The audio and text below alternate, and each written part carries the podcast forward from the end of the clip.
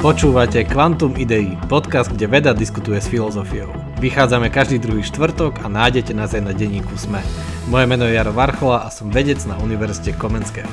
Ja som Jakub Etinský a dneska som tu hrdo za filozofiu. Moje meno je Peter Jedlička a ja som tu za výpočtovú neurovedu. Tak už nie za hypokampológiu, Peter, tento raz? Aj, aj, za ňu, aj za ňu, ale dnes hlavne za výpočtovú neurovedu. Tak vidíte, ako, ako, ako nás počúvate dlhšie, tak aj nám pribúdajú všelijaké tituly a označenia hypokampológia, hilomorfist, uh, Jakub je špecialista na hilomorfizmus a tak ďalej, tak ďalej, čiže zlepšujeme sa. Ty si teologický filozof, ako nám bolo povedané kedysi. Mystický vedec, takže aj vďaka vám sa posúvame a tak vítajte pri našej skoro deväťdesiatej epizóde už a hneď na začiatku vás chcem pochváliť, že ten počet patrónov a patroniek stúpa.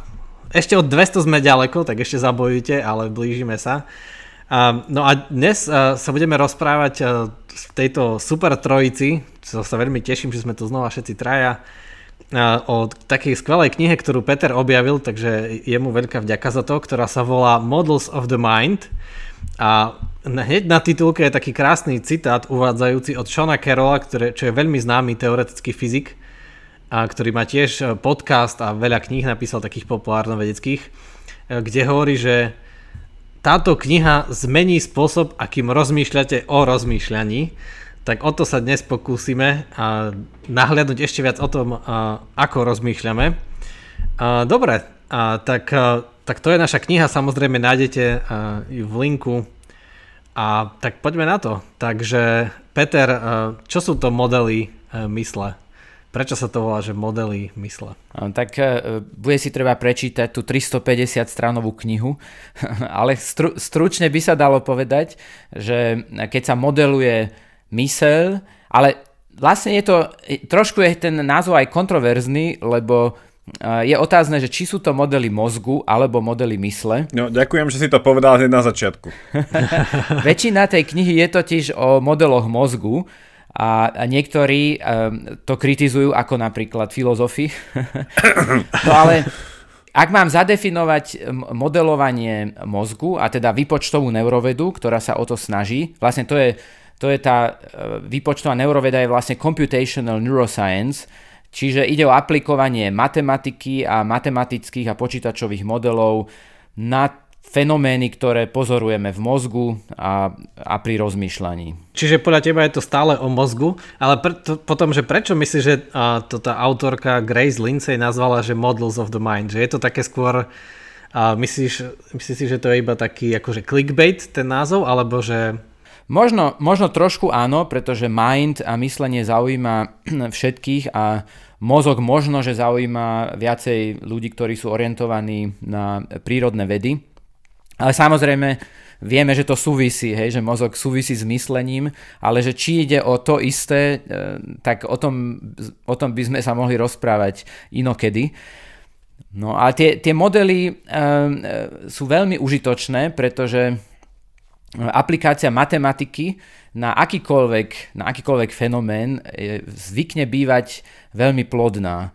No a v neurovede alebo aj v iných oblastiach väčšinou, keď máš nejaký systém, ktorý sa skladá z dvoch a viac súčastí, a nehovoriac už o desiatich a viacerých komponentoch, tak väčšinou ho veľmi ťažko vieme uchopiť nejakou intuíciou, teda bez toho, že by sme použili matematiku alebo počítače. No, mne sa, mne sa tam veľmi páčil ten, ten úvodný príklad o tom pavúkovi, že autorka začína túto knihu takým príkladom, že existuje nejaký pavúk cykloza octotuberculata, a ktorý vlastne tým, že robí, že natiahne nejakú sieť a chce tam uloviť nejaký hmyz, ale časom pozoruje, že niektoré časti, do niektorých častí tej jeho siete sa a chytí viac much ako do inej, tak ju spevní. A to je taký krásny príklad, že vlastne e, ako podobá sa to, už vidíme, že to podobá na tú plasticitu, že tie spojenia, ktoré často používame, sa posilnia a tak ďalej, ale že tam je ten, to krásne vysvetlené, že vlastne dáva, že tam je to, v angličtine je to tak krásne, že offloading some burden of the cognition, čiže dáva akože, zľahčuje si to rozmýšľanie tým, že to dá do tej siete. Že ako pozmeniť tú sieť, tak vlastne zľahčuje si to, alebo že podľa toho, akú sieť kde posilní, kde natiahne, sa aj rýchlejšie dozvie signál. A tak Jakub, teba ako zaujalo tento, tento model mysle? Mňa to veľmi zaujalo, ale aj tento úvodný príklad ma tiež veľmi zaujalo, lebo mne hneď napadlo, že ja robím presne to isté, že ja som taká, že ja som tiež taký pavúk, ale ja vždycky, keď, ja vždycky, keď chcem offloadovať, že keď chcem akože uh, trošku odťažiť môj mysel, tak si vyťahnem telefón, tam mám poznámky a ta, tam si to poznačím. Takže ja som zapadal, že ja som tiež taký pavúk. Úplne, uh, v tak potom to je veľa pavúkov, potom je každý pomalý Spider-Man. Spider-Man je každý, lebo to uh, dáva. No a presne, mo- mobily sú dobrý príklad, lebo aj mobily sú vlastne matematika, však mobily sú nulky, jednotky, čiže ako si Peter spomínal, že, že využiť tú matematiku uh, na to, aby sme nejak si uľahčili to myslenie. Vlastne veď to robia, aj to tam tiež potom ďalej spomína tá autorka, že, že to vlastne robia matematici, vedci, nie že čo matematici, to robia aj sedliaci, rolníci, keď pestovali ryžu Číňania, tak si proste vymyslia vzorce, že koľko musím posadiť, aby som mal toľko a toľko úrody, koľko na meter štvorcový, na hektár, koľko vody. Proste vymyslím si vzorce, ktoré mi uľahčia, ako rozmýšľať nad realitou. Áno, nemusíš to vždy v hlave počítať a nemusíš si to pamätať, takže ide, tam to nazvali ako extended cognition, že si tým akoby rozšíriš kogníciu, ale je celkom vtipný, tam bol výrok, tuším Whiteheada tam citovali, že matematika slúži na odstránenie akéhokoľvek logického myslenia alebo zmysluplného rozmýšľania, lebo všetko akoby offloadneš na tie mechanické operácie. No ale vo vede je to veľmi prospešné, pretože ty tam vieš dať tie fakty, tie mechanizmy, ktoré poznáš, a potom už ten model necháš počítať tie ich komplexné interakcie, ktoré sa len veľmi ťažko dajú intuí- intuíciou proste premyslieť. Inak ja mám rád definíciu modelov ako myšlienkových experimentov. Nemci hovoria, že Gedanken-experiment. No a vlastne ide o to, že ty si Um, urobíš akoby taký, také virtuálne laboratórium v hlave a premyslíš si rôzne scenáre, no ale oveľa efektívnejšie je to na počítači, pretože tam môžeš dať viac tých komponentov, tie modely sú, alebo um, tie matematické formulácie problému sú presnejšie, exaktnejšie, a sú aj úplnejšie, proste keď tam dáš všetko, čo poznáš, tak je to úplné, a ešte dôležité je, že sú akoby konzistentné. Lebo v hlave častokrát, keď rozmýšľame len tak intuitívne, tak niekedy máme v hlave protirečenia bez toho, že by sme si ich uvedomili. No a keď si to dáš na papier alebo do toho počítača, tak tie protirečenia tam nemôžu byť, lebo by ti ten model proste skolaboval. Ešte vďaka, Peter, že si dal ten preklad, lebo keby si vám povedal Gedanken, ja by som si myslel, že to je nejaký vďačný experiment s mojou nemčinou, že Gedanken, že to je danke, ale tak moja nemčina je hrozná. Čo som zistil aj pri návšteve Frankfurtu pracovnej. Tak... Ja to mám jednoduchšie, ja som prišiel na to, že moja nemčina nie je. Takže ja som úplne, ja som, ja som v tomto úplne, že to ani nemusím... Čo to bolo to Gedanke? To bol, čo, čo to znamená v preklade? Ale to znamená myšlienka? Alebo... Ja, Gedanke je myšlienka. Hej, hej, myšlienka. Ah. Hej, čiže v podstate môžeš to preložiť ako thought experiment. Tak, tak. Hej, myšlienkový experiment. No a, a, ale to, čo dnes budeme rozoberať, je že nielen tie modely, ale to, aká bola trnistá cesta aj k ním. A to je teraz také paradoxné, a to je možno dobrá otázka pre Jakuba, že prečo, že napriek tomu, že moz, mozgy, mysle ľudí vymýšľali túto matematiku a používali, tak mozog bol ako keby tá posledná vec, ktorú sme odkryli, že aj ten vlastne vnútorne používa nejakú matematiku na svoje fungovanie, že tam proste spajkujú tie neuróny a že tiež tam je nejaké približenie nuliek a jednotiek. Tak Jakub, ty možno si taký v tom naj, najpovolanejší povedať, že ako ľudia rozmýšľali o tom, že, že ako vlastne rozmýšľajú, že odkiaľ sa berie to ich myslenie. Ja som počul niečo také, neviem, či to je pravda, že niektorá kultúra si myslela, že nerozmýšľame ani v hlave, že nejak srdce rozmýšľa, či brucho, že ako sme sa, lebo dosť to bolo také ťažké to prijať, sa zmeniť tú paradigmu, že vlastne mozog funguje nejak takto ako, ako nejaký stroj. No, povedané jednou vetou, srdce má svoje dôvody, o ktorých rozum nevie nič. To povedal Pascal. Takže aby sme si to odľahčili. Nie, presne, presne hovorí, že ono toto je úplne aj v tomto, v tomto texte, čo sme čítali, teda my sme pre vás, naši poslucháči, poslucháčky, my sme teda na dnes nám Jaro nakázal, teda neviem, kto dal, dal tú domácu úlohu, či ty, Peter, či ty, Jaro, ale mne to prišlo ako domáca úloha prečítať si prvé dve kapitoly tejto knihy. A tam na viacerých miestach bolo presne toto, že, že intuícia nás často zavádza. Aj úplne, že v tých záveroch aj to, že...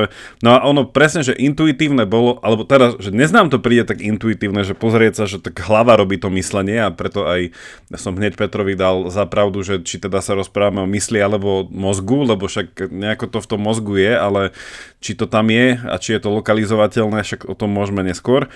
Ale ľudia si to veľmi neskoro až asociovali s hlavou.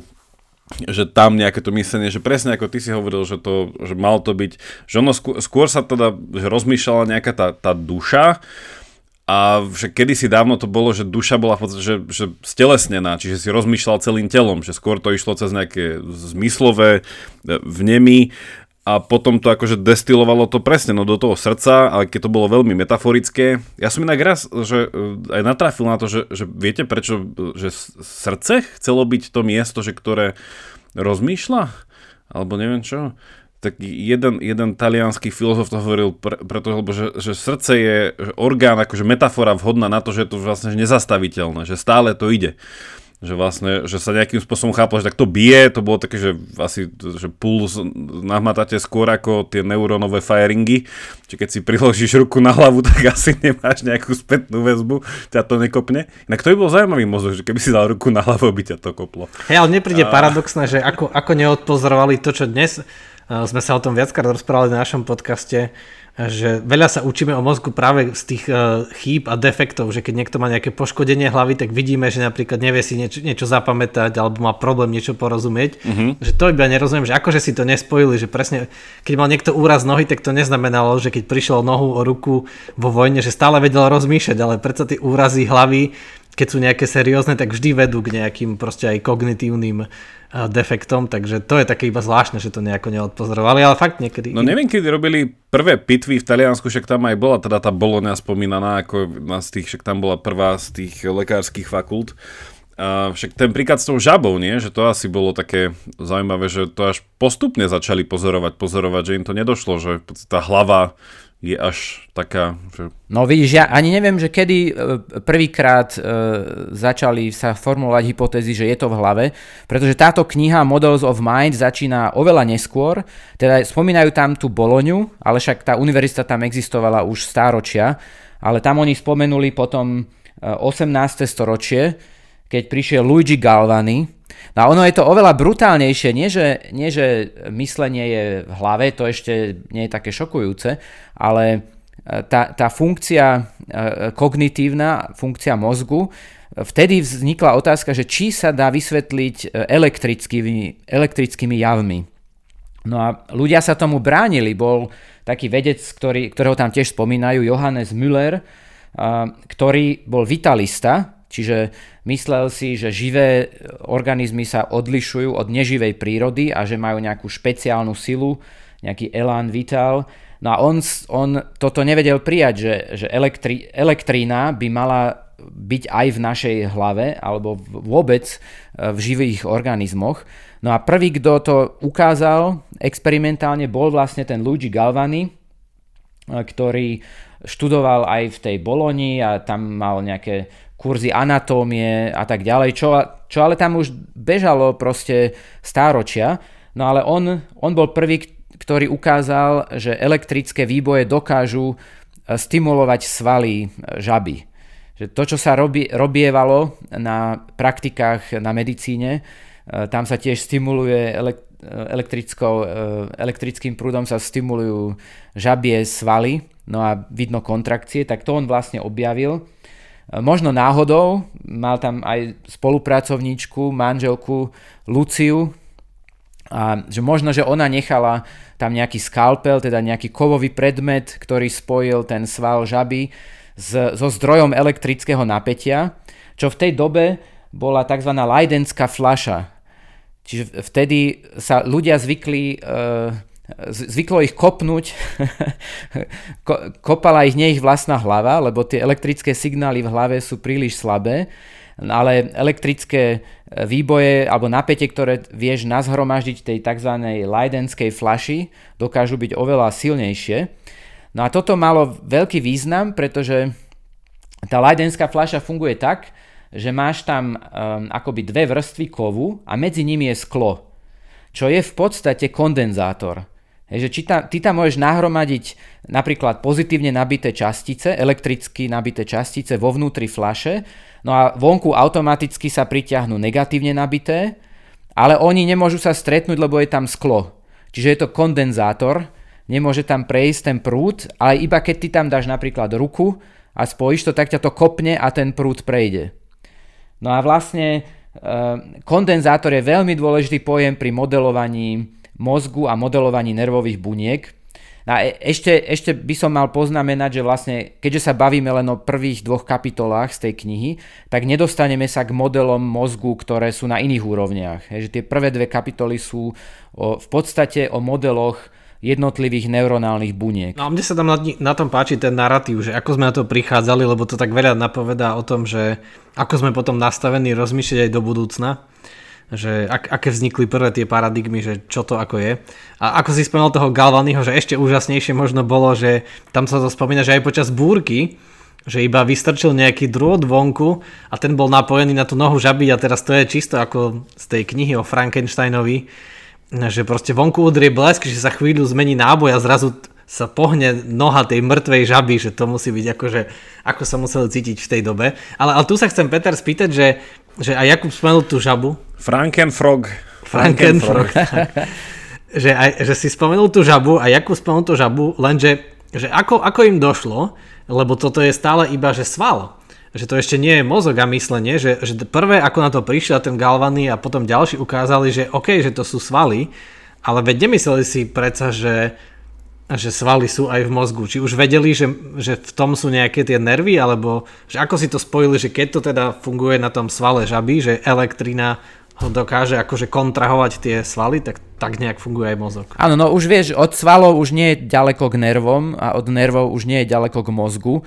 Takže najskôr ve- veľký krok, alebo taký skok v tej histórii vedy bol vôbec ukázať, že živé organizmy vedia produkovať elektrínu a vedia ju využívať. No a to urobil ten Galvani, aj keď mu neverili hneď napríklad iný velikán vedy, Alessandro Volta. Mal som to šťastie navštíviť cez dovolenku mestečko Como, kde on pôsobil a je tam aj krásne múzeum Voltu. No a on vlastne v tejto histórii zohráva negatívnu úlohu, lebo kritizoval toho Galvaniho, že to nie, že to môže, že vlastne elektrické napätie a prúdy prebiehajú medzi, medzi kovovými nástrojmi a, a že to, že on to tam vidí v tom živom organizme, že to je proste len ako nejaký artefakt, nechcel tomu veriť a tým, že sa držal toho svojho, že prúd tečie medzi rôznymi kovmi, tak vymyslel batériu, čo je tiež bolo veľmi užitočné, ale pre neurovedu v podstate pôsobil skôr ako taká brzda, pretože toho Galvaniho potom, potom kritizovali. No ale Galvaniho koncepcia sa presadila, pretože neskôr ďalší ako Dubois Raymond, ktorý už mal galvanometer, to je, tam je tiež ten Galvani v tom, v tom názve, tak magnetickým polom môžeš namerať elektrické výboje. No a on vedel namerať elektrické výboje aj s nervou. No a postupne sa tie prístroje zdokonalovali a zdokonalovali. No a prvý, kto presne nameral ten taký hlavný elektrický výboj, ktorý nazývame akčný potenciál, to, to je ako z učebnice fyziológie, tak to nameral ako prvý Julius Bernstein. No a tento Bernstein, on je inak, je, nosí ho v mene aj Bernstein, Bernstein Society, to tu v Nemecku je taká spoločnosť, ktorá organizuje meetingy výpočtovej neurovedy. Napríklad v septembri v Berlíne bude Bernstein Conference. No to je vlastne tento Julius Bernstein, ktorý ako prvý nameral ten akčný potenciál.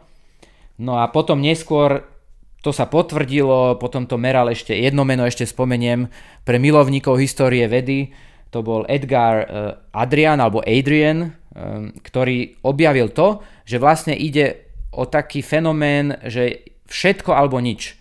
To sa tiež učia medici, hej, v, keď sa učia o nervoch a o mozgu, že buď, že keď ty stimuluješ nervy alebo, alebo svaly, tak najskôr sa nedeje nič a keď dosiahneš nejaký prach, nejaký threshold, tak zrazu tam vznikne ten výboj, ten, ten akčný potenciál. No a toto, toto vlastne objavil ten, ten Adrian. No ale to ešte stále sme sa nedostali k počítačovým modelom, pretože s tým prišiel ako prvý, a to je tam veľmi pekne popísané v tej knihe, tak, taký prvý matematický model, s ním prišiel Louis Lapicque, um, ktorý aplikoval matematiku um, na tieto elektrické výboje v, ne, v, v neuronálnych bunkách.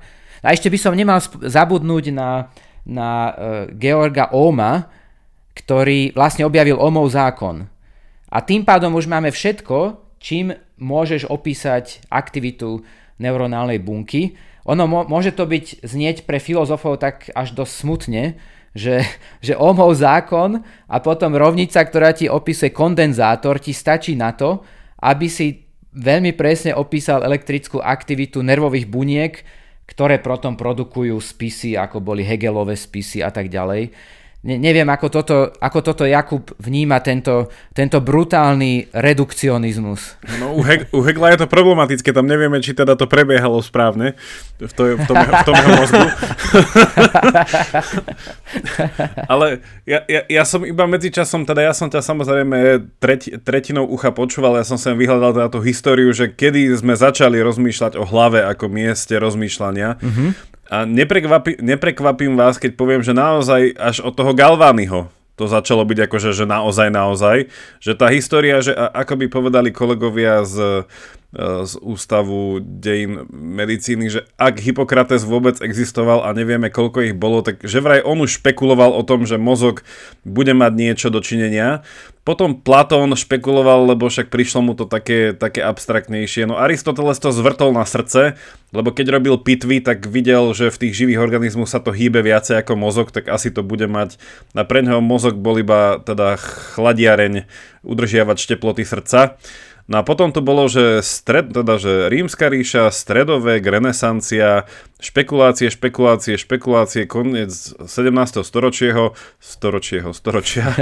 A Luigi Galvani, bum, pionier. Takže v podstate fakt, že až osemnáste storočie bolo v tomto prevratné. Neviem, či to nie je trošku zjednodušené, lebo či nezabudli napríklad na Descartesa, lebo Descartes, ten už tam, ten vyslovil tú hypotézu, že duša pôsobí na telo cez epifízu a to je vlastne, tá sa, tá sa nachádza mm-hmm. v mozgu. Takže možno keby, že sa zahrabeme hlbšie, možno nájdeme uh, aj nejaké skoršie, no je tu, skoršie hypotézy. Hej, je tu v, to, to, v tomto strohom sumári je napísané pri Descartovi iba, že, že urobil several contribution to neuroscience.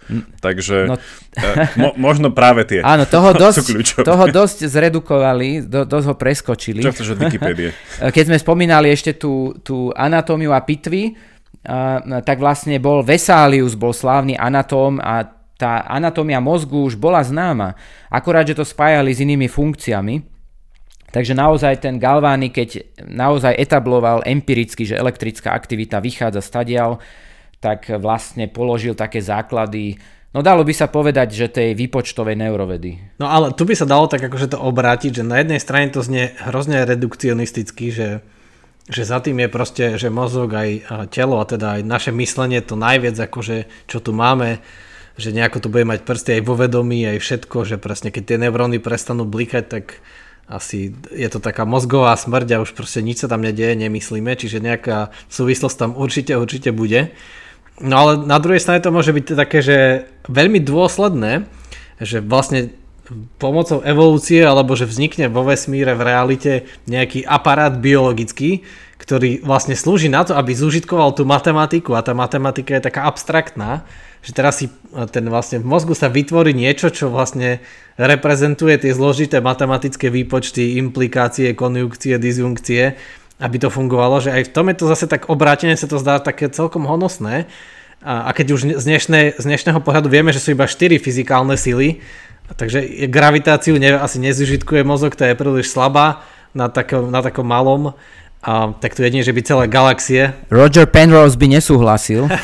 Tak ale to by museli celé galaxie byť, akože mať jedno vedomie, lebo inak je to príliš slabá sila na, takej, na takejto malej úrovni. A potom máme už iba silnú, slabú a silnú jadrovú a tá slabá jadrová je príliš náhodná, to je radioaktivita a silná jadrová je tiež akože veľmi krátka vzdialenosti, lebo tamto klesá, teraz nie som si istý, to by som mal vedieť, či, či z R na štvrtú alebo z R na šiestu, ale proste veľmi, veľmi rýchlo to klesá so vzdialenosťou a vlastne iba to drží jadro atomu pokope, čiže logicky ostáva iba jediná sila, ktorá sa na to dá využiť, a na to, ale že tá sila je využitá na to, aby vlastne vytvorila nejakú akože materiálnu štruktúru, materiálnu vec, ktorá potom sprostredkováva tú matematiku, že to je na tom také, že, že wow, že, že to ako keby predpokladá, že matematiku sme museli vedieť najprv, že aby si ju vedeli potom zužitkovať, čo je tiež také šokujúce, že takto dneska, keď staviame tie umelé inteligencie a vyhodnocovače obrazov, tak najprv vieme už tú matematiku a takto postavíme, aby to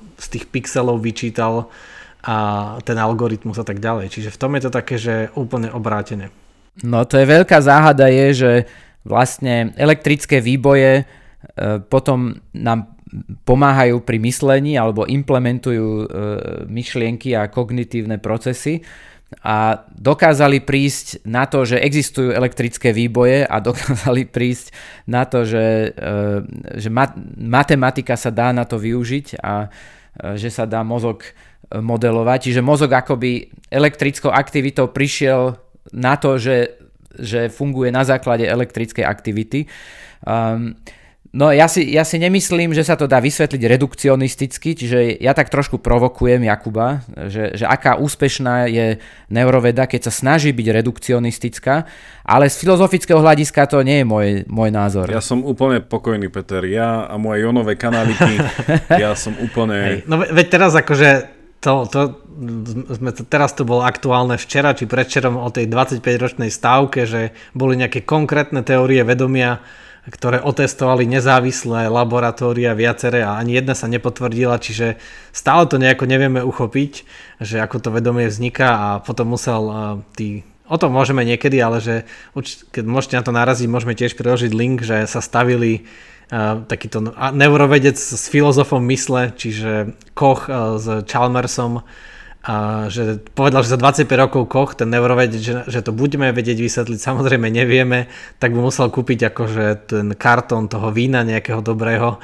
a mu to tam odozdal na nejakej konferencii v New Yorku, čo bolo také celkom funny príhoda, taká aktuálna. Čiže to tak jasne ukazuje, že stále napriek tomu, že, že áno, že nepo, nepochybne neuroveda je úspešná, tieto modely sú úspešné, tak stále ten redukcionizmus nevie to vysvetliť a, a aj, vyzerá, že aj v tých dvadsaťpäť rokov stále Chalmers má navrh, že tá jeho pozícia je oveľa udržateľnejšia. Ale dobre, to už sme tak skočili, ale tam ešte sme nedokončili ten príbeh a tam to začína byť také zaujímavé a tak ide do toho, čo už vlastne sa skoro nezmenilo do súčasnosti a ako to bolo s tým Hodgkinom a Huxleym, Peter, to by si nám mohol pripomenúť. No, môžem to, môžem to dorozprávať, ale inak nie je to úplné skočenie preč, pretože ten Christoph Koch, ktorý uzatvoril stávku s Chalmersom, tak on je vlastne e, žiakom e, týchto velikánov, že potom na konci, k tomu sa dostaneme, tam prišiel Wilfrid Rall, no a on vlastne, Christoph Koch, tiež už pred desiatkami rokov začal používať tieto počítačové modely nervových buniek, založené na tých elektrických obvodoch a dodneska sa to používam, ja to používam každý deň v mojom vlastnom výskume a dneska sa to používa napríklad vo veľkých projektoch, ktoré sa snažia simulovať aktivitu či už zvieracieho mozgu alebo ľudského mozgu. Možno niektorí počuli o tzv. Blue Brain projekte, ktorý je presne založený na týchto rovniciach a matematike, o ktorej sa dnes bavíme. No a my sme vlastne ten príbeh prerušili pri tom Louisovi Lapicqueovi. Louis Lapicque bol prvý, ktorý vlastne napísal rovnicu pre nervovú bunku, ktorá obsahovala ten kondenzátor, hej, čiže dá sa povedať, že, že membrána nervovej bunky, ak nervové bunky majú taký, taký obal, to sa nazýva, že membrána, ktorá pozostáva z tukov, z lipidov, no a táto membrána sama o sebe nie je vodivá, hej, ale slúži ako, ako to sklo v tej Leidenskej fľaši, že vie oddeliť tie elektricky nabité častice vonku a vnútri. No a čo sú elektricky nabité častice v našich nervových bunkách? To sú jóny. Už sa blížime k obľúbenej Jakubovej téme a to sú jónové kanály. Ja vyčkávam v tichosti a potom udriem na gong. No a vlastne uh, tento Lapicqueov model, ktorý on sformuloval, Um, nazýva sa, že Leaky Integrate and Fire model, čiže el í ef. My ho voláme, že el í ef. el í ef. Prečo leaky? Leaky znamená, že tá membrána nervovej bunky nie je úplne akoby uzavretá pre tie elektrické prúdy, ale niektoré prepúšťa. Čiže je leaky, ako preložíme leaky po slovensky, um, je, je akoby deravá. Hej, deravá, hej. Pretekajúca, no. Áno, čiže... Semipermeabilná. Tak, semipermeabilná. No ale to sa používa pre osmózu, to by som sem... Ne, ne... Tento pojem by som vyhradil pre osmotické procesy. Ale Jakub, Jakub sa chcel zapojiť, akože pozná vedecké termíny. Takže. A, akože súvisí to s tým, ale, ale tu je tá membrána, keď tam máš ten, ten jónový kanál, že sú tam, tie, sú tam bielkoviny, ktoré vytvárajú tie diery, hej, v tej membráne, tak to už nie je, že semi-permeabilná, to je, že úplne permeabilná. Že tam máš proste dieru. Aj keď tí, čo sa zaoberajú jónovými kanálmi, by ma teraz asi uh, tuto uh, uh, potrestali za to, že ich zjednodušujem na diery, pretože tým dá sa celý život venovať len štruktúre týchto jónových kanálov. No ale dajme tomu pre náš príbeh, že ide o také diery v tej membráne, čiže to je to líky. A ešte musím vysvetliť dve písmenka v tom modeli, a to je I a F. No a I je, že uh, líky integrate, čiže... Um, prúd, ktorý tečie cez tú membránu, ten ide cez tie diery, ale z časti sa akoby uskladní alebo zintegruje na tej membráne, tak ako kondenzátor to robí. Hej, čiže ako tá leidenská fľaša. Čiže to je to I v tej skratke a F je fire, pretože keď ten neurón dosiahne určitý prach, tak vtedy sa tam spustia prúdy oveľa viac ako, ako vtedy, keď je v pokoji. No a to je vlastne to fire, to je ten akčný potenciál, alebo ten spike, ten hlavný elektrický výboj.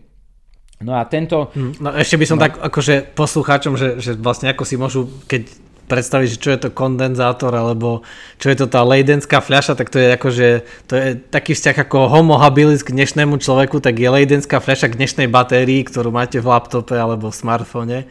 Tak vlastne je to tiež batéria, kondenzátor je vlastne...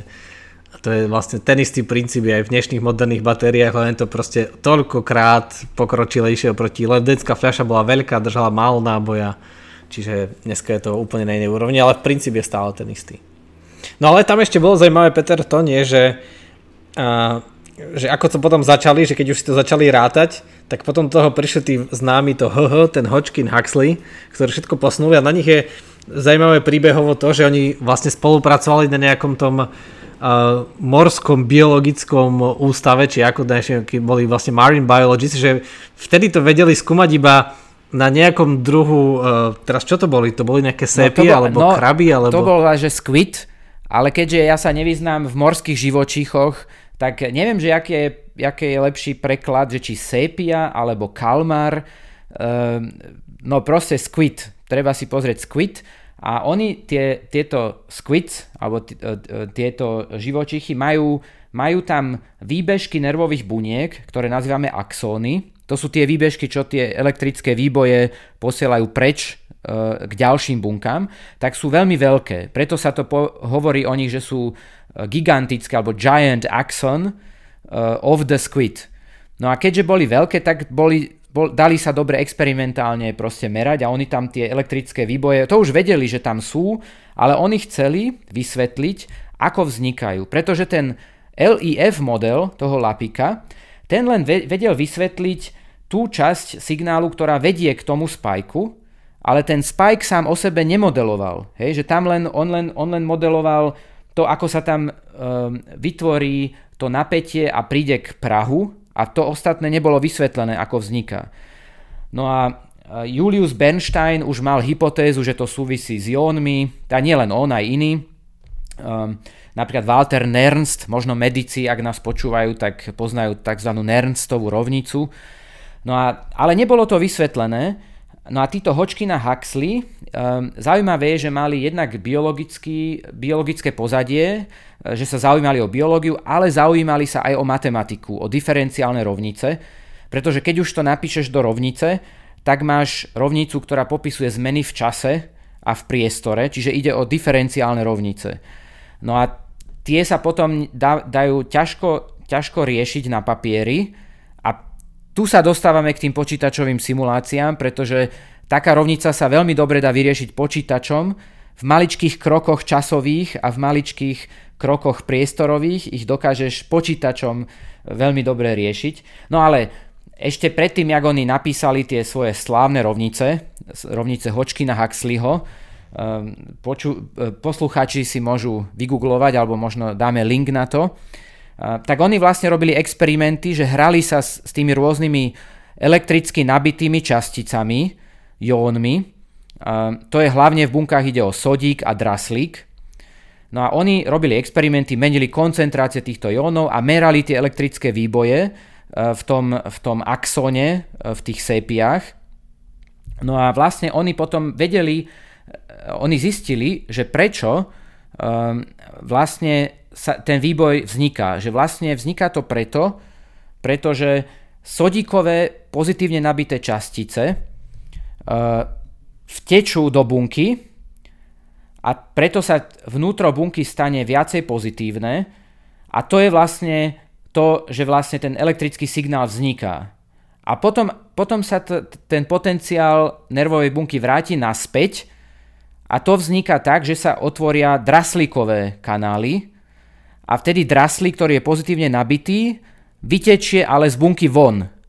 Hej, čiže vlastne prinesie... No akože asi, asi nemusíme už do tých detailov zachádzať, že, že ktoré kanály... Mňa, mňa tam ešte zaujalo, čo, že ako sa robí taká neuroveda, že, že samozrejme museli najprv uloviť tie squids, potom z nich vybrať tie axóny a že potom ako skúmali to, čo presne teraz si Peter vysvetľoval, že že koľko, akú úlohu, akú silnú úlohu tam zohráva draslík, akú uh, sodík, tak doslova to akože tam hádzali, že OK, čo sa stane, keď uberieme draslík, keď pridáme draslík a podľa toho, ako sa to menilo, čiže matematicky, tak podľa toho napísali tie rovnice, že to mali takto experimentálne odskúšané miliónkrát, že uh, keď pridám toľko a toľko, tak čo sa stane?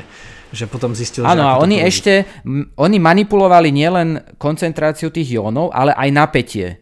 Hej, a oni vlastne, to bolo úplne geniálne, pretože oni objavili v podstate jónové kanály ešte predtým, ako sa objavili v molekulárnej biológii. Čiže oni vlastne tam postulovali nejaké kanály, ktoré sa otvárajú, zatvárajú, predtým ešte ako ich vôbec našli molekulárni biológovia. No a dokonca je to skôr ako objav dé en á, nie? Oni boli tesne okolo vojny druhej svetovej, lebo cez druhú svetovú vojnu sa písalo, že museli prerušiť, išli robiť nejakú analytickú prácu pre britské námorníctvo a letectvo a potom sa vrátili, ale to bolo tesne po vojne a títo uh, Watson Crick na to prišli až niekedy v šesťdesiatych rokoch, šesťdesiatštyri alebo nejak tak. Áno, to až oveľa neskôr, oveľa neskôr sa uh, zistilo na to, že ako sú pro, syntetizované proteíny, lebo tie kanály sú vlastne bielkoviny a oveľa, oveľa neskôr sa zistila ich tri dé štruktúra, kryštálografiou sa proste zistilo, že naozaj ten Hodgkin-Huxley, to čo oni postulovali, že naozaj existuje. No a no proste to bol, a bol to prvý model, ktorý my doteraz používame, hej, že ja keď tu mám modely na mojom počítači, tak ten formalizmus, tá matematika je stále tá istá. Čiže Hodgkin-Huxleyové rovnice sú v podstate kapitola jedna, keď sa študenti učia o výpočtovej neurovede. Takže to bolo, to bolo veľmi, veľmi, bol to taký geniálny výkon intelektu. No a zaujímavé je ešte aj to, že vtedy ešte neboli ani počítače, teda boli, ale veľmi veľké. A ešte oni, keď chceli simulovať ten svoj akčný potenciál, tie svoje rovnice, tak mali ho pokazený, ten počítač, a museli používať nejakú veľkú kalkulačku, ktorá, neviem, tuším, bola poháňaná dokonca nejak mechanicky. Nejakou pákou. Áno, niečo. nejakou pákou. A oni potom postupne vlastne riešili tie diferenciálne rovnice v maličkých krokoch. To, čo mne tu trvá na počítači, no menej jak sekundu, tak im to trvalo proste dní, týždne. A potom v prednáške oni dostali Nobelovú cenu za to, tak tam spomenul jeden z nich, už neviem, či Hodgkin alebo Huxley, že vlastne ich intuícia zlyhávala, že oni si mysleli, že, te, že ten model im urobí ten spike a neurobil sa ten spike, alebo naopak, že čakali, že nebude spike, teda ten akčný potenciál a bol. Čiže to ukazuje, že tie počítačové modely sú naozaj užitočné a vedia nám pomôcť e, akoby napraviť chyby našej intuície. No vidíš, to, to tak pekne ukazuje, že ako tá veda funguje a dneska, aj keď to trvá menej ako sekundu, tak dnešní neurovedci mnohí ešte nedostali Nobelovú cenu, napriek tomu, že to vedia robiť miliónkrát rýchlejšie, tak a, je Je to o tých akože fakt tých prelomových myšlienkach, ako som spomínal tie paradigmy, že to tak prelomiť a dať do tých, že vymyslieť nejaký model, veď celé to je o modeloch, ktorý ako tak funguje a vie to opísať, čo sa tam deje. No ale Jakub, ty si taký akože ako nezaujatý pozorovateľ, tak ty si to tiež čítal, počúval, ako to na teba? Asi z vás robím poznámky, vieš, to potom poslucháčom poskytnem. Ešte je tam niečo, Jakub, čo ťa zaujalo v tej druhej kapitole o tom, ako...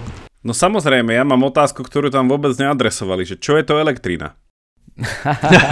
Že čo je to elektrina? No ale, ale to ukazuje, že vlastne, že áno, je to, je to dobrá filozofická otázka a niekedy ale vieme lepšie porozumieť javom aj bez jej zodpovedania. Hej, lebo otázka, čo je elektrina, ťa vedie preč od fyziológie a vedie ťa k fyzike a to ťa vedie k Big Bangu a to ťa vedie k existenciálnym otázkam. Čiže tieto otázky znejú tak akože jednoducho, ale sú veľmi zložité a našťastie akože v tej prírodnej vede dá sa, dajú sa veci akože lepšie pochopiť aj bez zodpovedania týchto uh, základných otázok, bez toho, že by si objavil esenciu toho, že čo tá, že čo tá elektrina je. Ale tá otázka podľa mňa má zmysel. Hej, že, že nie, nie, nemá zmysel ju akože odsunúť niekde preč, ale má zmysel v rámci filozofie a je to... Ve to sme sa, ve to sme sa Jaro bavili, sa mi zdá kedysi dávno, nie? Že o gravitácii, nie? Že vieme, ako to funguje, ako to popísať, ale čo to je. O tom sa stále dajú viesť no. Akože dlhé diskusie a iba, iba teórie, že ako to teda... čo ju zapríčinuje v tej akože fundamentálne. No a to je na tom presne, že tieto, tieto úžasne ma... Preto sa mi páči tie také... výjazdy do tej histórie vedy, že ako sa na to prichádzalo, ako sa to rodilo, že ukazuje to presne, že niekto sa venuje proste, že sval žaby kontrahuje pri elektrine a leidenské fľaše. A ako sa takéto izolované veci, ako si teraz Peter spomínal, že, že presne niekto nevie kopu iných vecí, ale nejako sa to pospája, že to je taký ten paradox o, o úspešnosti vedy, že že niekto robí nejakú vec, nemusí vôbec rozumieť iným, ktoré sú v skutočnosti esenciálne preto, aby to fungovalo, ale napriek tomu dokáže tú vedu posunúť, že je to všetko také čiastkové, ale dokáže sa to pospájať, čo je podľa mňa veľmi silný argument pre vedecký realizmus, o čom sme sa tiež už veľmi dávno, dávno rozprávali, že v skratke, že vlastne naše vedecké poznanie nás približuje k pravde o tom, aký svet v skutočnosti je. Že ako keby sme ho videli, keby existoval Boh, tak by sme sa ho spýtali, že ako si to teda, že aký je tvoj zdrojový kód, tak, on, tak by to sedelo, že sa približujeme k tomu zdrojovému kódu, či už k tomu Božiemu rukopisu alebo zdrojovému kódu reality, čiže to, to je na tom úplne šokujúce, že, že takéto čiastkové veci k tomu vedú, že tam je nejaký, nejaký ten, ten zmysel. Zdrojový kód je open source. Open source? Open source, presne tak, to je, no. do, do, to je akože wow, toto je... Jakub dneska hovorí krátko a veľmi múdro, že toto je úplne geniálna myšlienka, že presne ja tak. Sa, ja, ja, sa učím postup, ja sa učím postupne. Od, od z tej epizódy už tu budem iba také, že dve vety za epizódu. A všetko, ale to budú, to budú také veci, že to budú citovať ťa všetci. Jaro, vidíš, aj, aj my by sme mali toto je krásne, uh, uh, si zapaliť fajku. Možno by sme prišli na, na kratšie a hĺbšie myšlienky. Teraz ma prezrádzaš, teraz ma prezrádzaš. Vieš.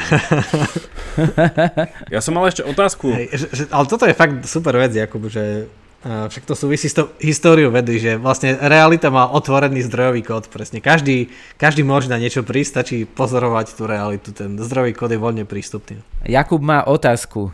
Ja som, mal, ja som mal otázku, ty keď si hovoril, že tá leidenská fľaša je veľký predchodca batérie, že, že ako ju dobíjali? No mu, museli mať nejaký fľašu. Zdroj e, elektrickej, no napríklad tam mali nejakú... Čože cez nejaké úhory? Úhory alebo blesky? Alebo no ak zachytili blesk, tak, tak mali tiež a neviem, že či, to, či sa to prakticky dalo, ale, ale napríklad mali nejakú, nejakú veľkú gulu, a treli tam niečo a tým, áno, vieš, áno. Vyrobili. A to okay, potom okay. Za, zaviedli hey, do tej lebo fľaše. To je ta, ten istý princíp, ako keď si niekedy akože češeš vlasy s hrebeňom, tak vlastne napriek tomu, že to sú také veľké veci, tak aj ten hreben dokáže dať dole nejaké elektróny z vlasov a potom tie vlasy sú kladne nabité, tak asi natiahli ten kov dovnútra fľaše a presne ho nejako treli a keď tam vznikal pozitívny náboj, tak ten sa hneď preniesol po tom kove a potom to zrazu zavreli. Čiže nejako rýchlo trieť nejaký ten kov a potom to uzatvoriť, že aby sa tam tie elektróny nestihli vrátiť z toho okolia, lebo oni by sa tam vrátili, lebo sú všade naokolo, sú nejaké voľné elektróny, čiže takto to museli dobíjať, bolo to určite pracné ako tí museli krútiť pákov, tak vidíme, niekedy veda bola aj manuálna práca ťažká, že museli krútiť pákov na tej kalkulačke a tí to museli nabíjať ťažko. Čiže je taký podobný princíp, ako robia možno niektorí základoškolskí fyzikári, že je taká tá tyč a ju vedia kladne nabiť a potom priložia k tým kovovým pilinám a to vyťahne ten kov, proste zdvihne ho z lavice, lebo je to už pozitívne nabité. No je to určite jednoduchšie, ja som si predstavoval, že, že, že keď vonku pršalo a boli hromy blesky, tak povedali, rýchlo vynieste von svoje fľaše. Každý vyniesol vonku fľašu a už dúfali, či ju trafí, netrafí. Akože, to, pozor, to ju nemusí úplne trafiť, lebo stačí, že udrie blesk a na chvíľu sa proste zmení a je tá úroveň napätia aj širšie.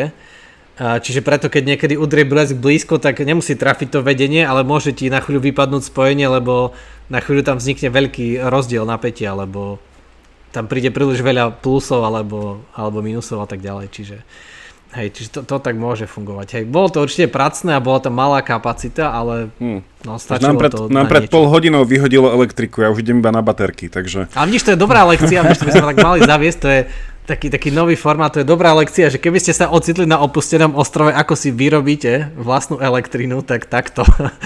No vidíš, môžeme, také, že... môžeme zmeniť náš podcast na survival podcast. Budeme dávať vždy tipy, tipy na prežitie. No. Quantum... no či aj filozofi dokážu prežiť. Uvidíme, že to je survival, samozrejme. Veci versus filozofi. Fi... Filozof je hodnotný až po smrti, takže vieš, my sme takí takí veľmi... Filozofi sú dobrí na vytváranie existenciálnej úzkosti, ktorá ti pomôže potom prežiť. Filozof ťa musí udržiavať na hrane smrti, aby to s tebou bolo zaujímavé. Vidíš, ale to skôr je opačne, lebo na, na opustenom ostrove nepotrebuješ existenciálnu úzkosť si u, umelo vyvolávať, tam je všade naokolo, takže neviem, či... Každý pot- potrebuje svoj ostrov. Však to sa tak spája, nie? Že, že filozofovať sme začali až, akože tak sa to vraví ľudovo, že šťastí tomu aj verím, že mus, až keď tá spoločnosť ako tak začala fungovať, že niekto mal čas, sa rozmý, čas rozmýšľať.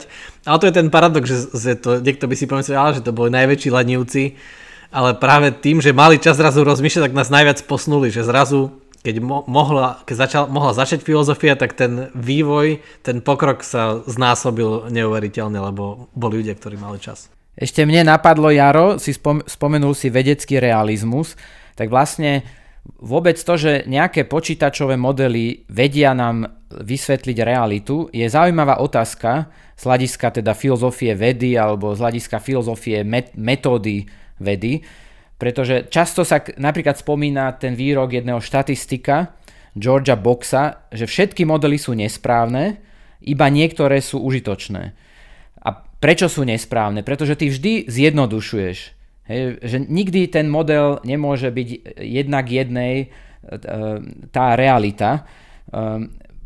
Norbert Wiener napríklad povedal tak vtipne, že, že najlepším modelom mačky je mačka, a ešte lepšie, ak je to tá istá mačka.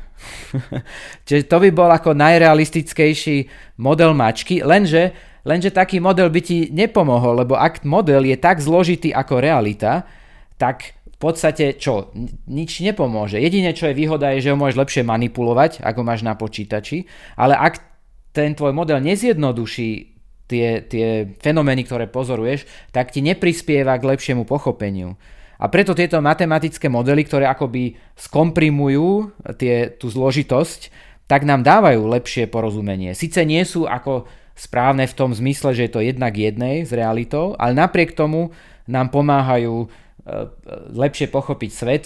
A vlastne Einstein to tiež dobre formuloval, že, že make everything as simple as possible, but not simpler. Hej, že zjednodušovať je dobré, ale príliš zjednodušovať už nie je dobré. A možno aj tam niekde potom ten redukcionizmus sa raz ukáže, že, že nestačí. Hej? Že redukovať je dobré, to je ten vedecký redukcionizmus, ale skočiť do ontologického redukcionizmu a všetko zredukovať na elektrické výboje, uh, tak o tom sme sa už viackrát bavili a ja, Jakub by tiež vedel povedať, že ako kriticky toto vidia filozofii. Ja už keď to počujem, tak vo mne už sa deje ten firing potom. Vo mne už to, vo mne už to strie, samé spajky vo mne, ja už mám taký akčný potenciál potom. A, a, už ťa to galvanizuje. Je to možné. To... Ale pozrite sa, ja som si dneska ešte obráz, ja som si ešte obrázok vytlačil, aha. Už sa pripravoval. Á, máš tam, áno, máš tam nervovú bunku. Áno, vidíš, a to je, to je to si mi pripomenul ešte, aby sme to dokončili, lebo tá kapitola druhá ide ešte ďalej za Hodgkina-Huxleyho. Ešte jeden taký, jedného spomenieme takého hrdinu e, výpočtovej neurovedy, a to bol Wilfrid Rall, ktorý inak zomrel len nedávno. No a tento Rall, e, píše sa R A L L, e, tak on sa inšpiroval Hodgkinom a Huxleym. No a on aplikoval ten ich model nie iba na ten jeden výbežok neurónu, ktorý voláme axon, čiže to je ten výbežok, čo ty máš na obrázku, Jakub, ktorý vedie ten elektrický výboj preč z bunky, ale on to aplikoval... Ja ho ešte raz ukážem poslucháčom, ja ho ešte raz ukážem poslucháčom, dobre? Áno, milí poslucháči, možno ste započuli šušťanie, šušťanie papiera, ale môžeme dať link, dáme link na nejaký, nejakú schému neurónu. No a on to aplikoval na celú tú nervovú bunku, čiže aj na telo bunky, aj na, a hlavne na výbežky, ktoré zbierajú signály od iných buniek. A to už nie, niektorí, čo nás možno počúvali predtým, vedia, že, že ide o dendrity. Hej, že dendrity sú výbežky nervových buniek, ktoré akoby zbierajú signály od iných buniek, niečo ako také antény, ale oni tiež sú káble v podstate, tak ako aj ten axón, a tiež sa dajú modelovať tým kondenzátorom a tými v podstate tými rezistormi, teda jonové kanály vlastne modelujeme ako, ako rezistory alebo zmenu vodivosti. No a toto tento Rall urobil a vlastne on ukázal ako prvý, že dendrity majú dôležitý význam v spracovaní informácie, lebo dovtedy sa to proste ignorovalo. Že iný nositeľ Nobelovej ceny, John Eccles, ktorý zase zohráva teraz negatívnu úlohu v tom našom príbehu, že podobne ako Volta kritizoval Galvaniho, tak Eccles kritizoval Ralla, že tie dendrity tie sú tam len tak ako také anténky a nerobia nič, hej, že nie sú dôležité. No a tento Rall ukázal, že nie. Keď on to modeloval, tak zistil napríklad, že závisí od toho, jak ty tie synapsy aktivuješ, v akom poradí, teda synapsy to sú tie vstupy od iných nervových buniek, že podľa toho, v akom poradí ich aktivuješ, tak inak tá bunka odpovedá elektrickými výbojmi. A toto Rall nasimuloval už v nejakých, no neviem kedy presne, nejak v päťdesiatom ôsmom alebo v šesťdesiatych rokoch, a až dvetisícdesať bol odpublikovaný článok, v ktorom to ukázali experimentálne. Aj, to je tiež také na tom krásne, že, že aj tie negatívne veľké osobnosti sa často, to sú veľké veci, ako bol Volta, alebo vo fyzike negatívny bol Lord Kelvin, ktorý vlastne takto bol taký, že zabetonovaný v tom myslení, ale napriek tomu bez, bez ich poznatku sa tiež boli stratení. Tak aj Eccles dostal Nobelovú cenu napriek tomu, že sa mýlil. A hej, ano, dobre, ešte, tak ešte jednu, jednu vec tu, ešte tak, po, poviem. No tak ešte poď poslednú. Ja, to pre mňa je ťažké toto skončiť, lebo tu, to, mohli by sme sa baviť teraz tri hodiny ďalšie o počítačových modeloch nervových buniek.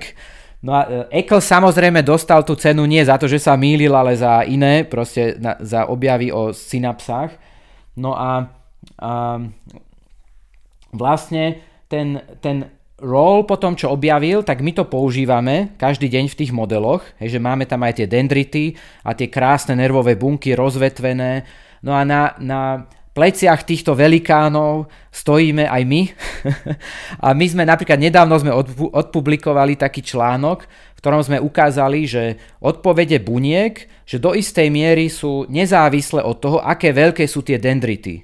Hej, že keď sme, že sme simulovali sme nervové bunky od veľmi maličkých, proste nervové bunky z, z červíka C. elegans až po veľké bunky mačky, a tie odpovede boli veľmi podobné.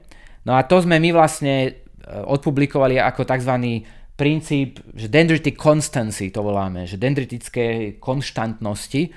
No a to je taký, akože, taký menší objav, ktorý sme urobili na pleciach Hodgkina, Huxleyho a Ralla. V tomto bode sem strihnem aplaus. Neboj sa, už, už plieskajú. Ďakujeme, ďakujeme, ďakujeme, ďakujeme Peter, ďakujeme. Tak, tak a, a ďakujeme Petra, že si znova bol s nami v diskusii a poučil nás o, o tejto knihe a previedol nás históriou neurovedy. A však my si to určite s Petrom tú knihu prečítame ďalej, neviem či... Ja, ja, možno aj Jakub, keď už si tlačí obrázky, tak asi ho to chytilo. Ja, budem po, ja mám ako audioknihu, dáme link aj na audioknihu, dá sa to aj príjemne no, počúvať. Tak to prečítame, tak to prečítame až do konca, možno sa ešte o tom budeme rozprávať, možno nie, uvidíme, že aké to je zložité. No to vám chceme tiež povedať, že určite nám píšte, dajte nám vedieť, možno sa aj na Patreone našich patroniek a patronov priamo spýtame, že čo by chceli počuť, čo sa im páči. A čo nie, ale všetci nám môžete písať a, a teraz budem mať takú letnú trochu prestávku, kedy bude to také skôr také mysteriózne, že či bude epizóda alebo nebude.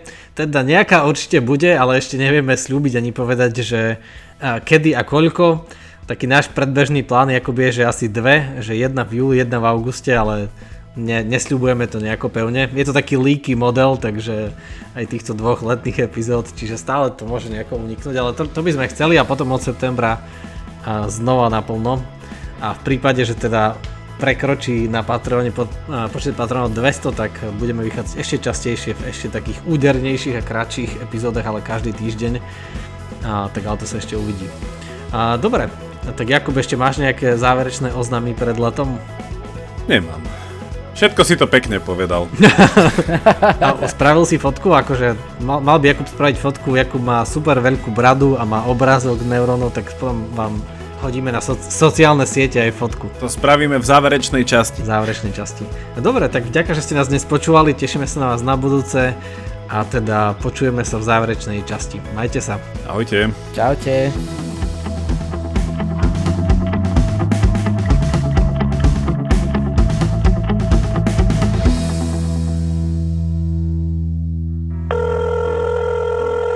Dobrý deň. Dobrý deň, tu je Adam Blaško, ja moderujem satirický podcast Piatoček. Máte na chvíľku čas? Akože absolútne vôbec, hej.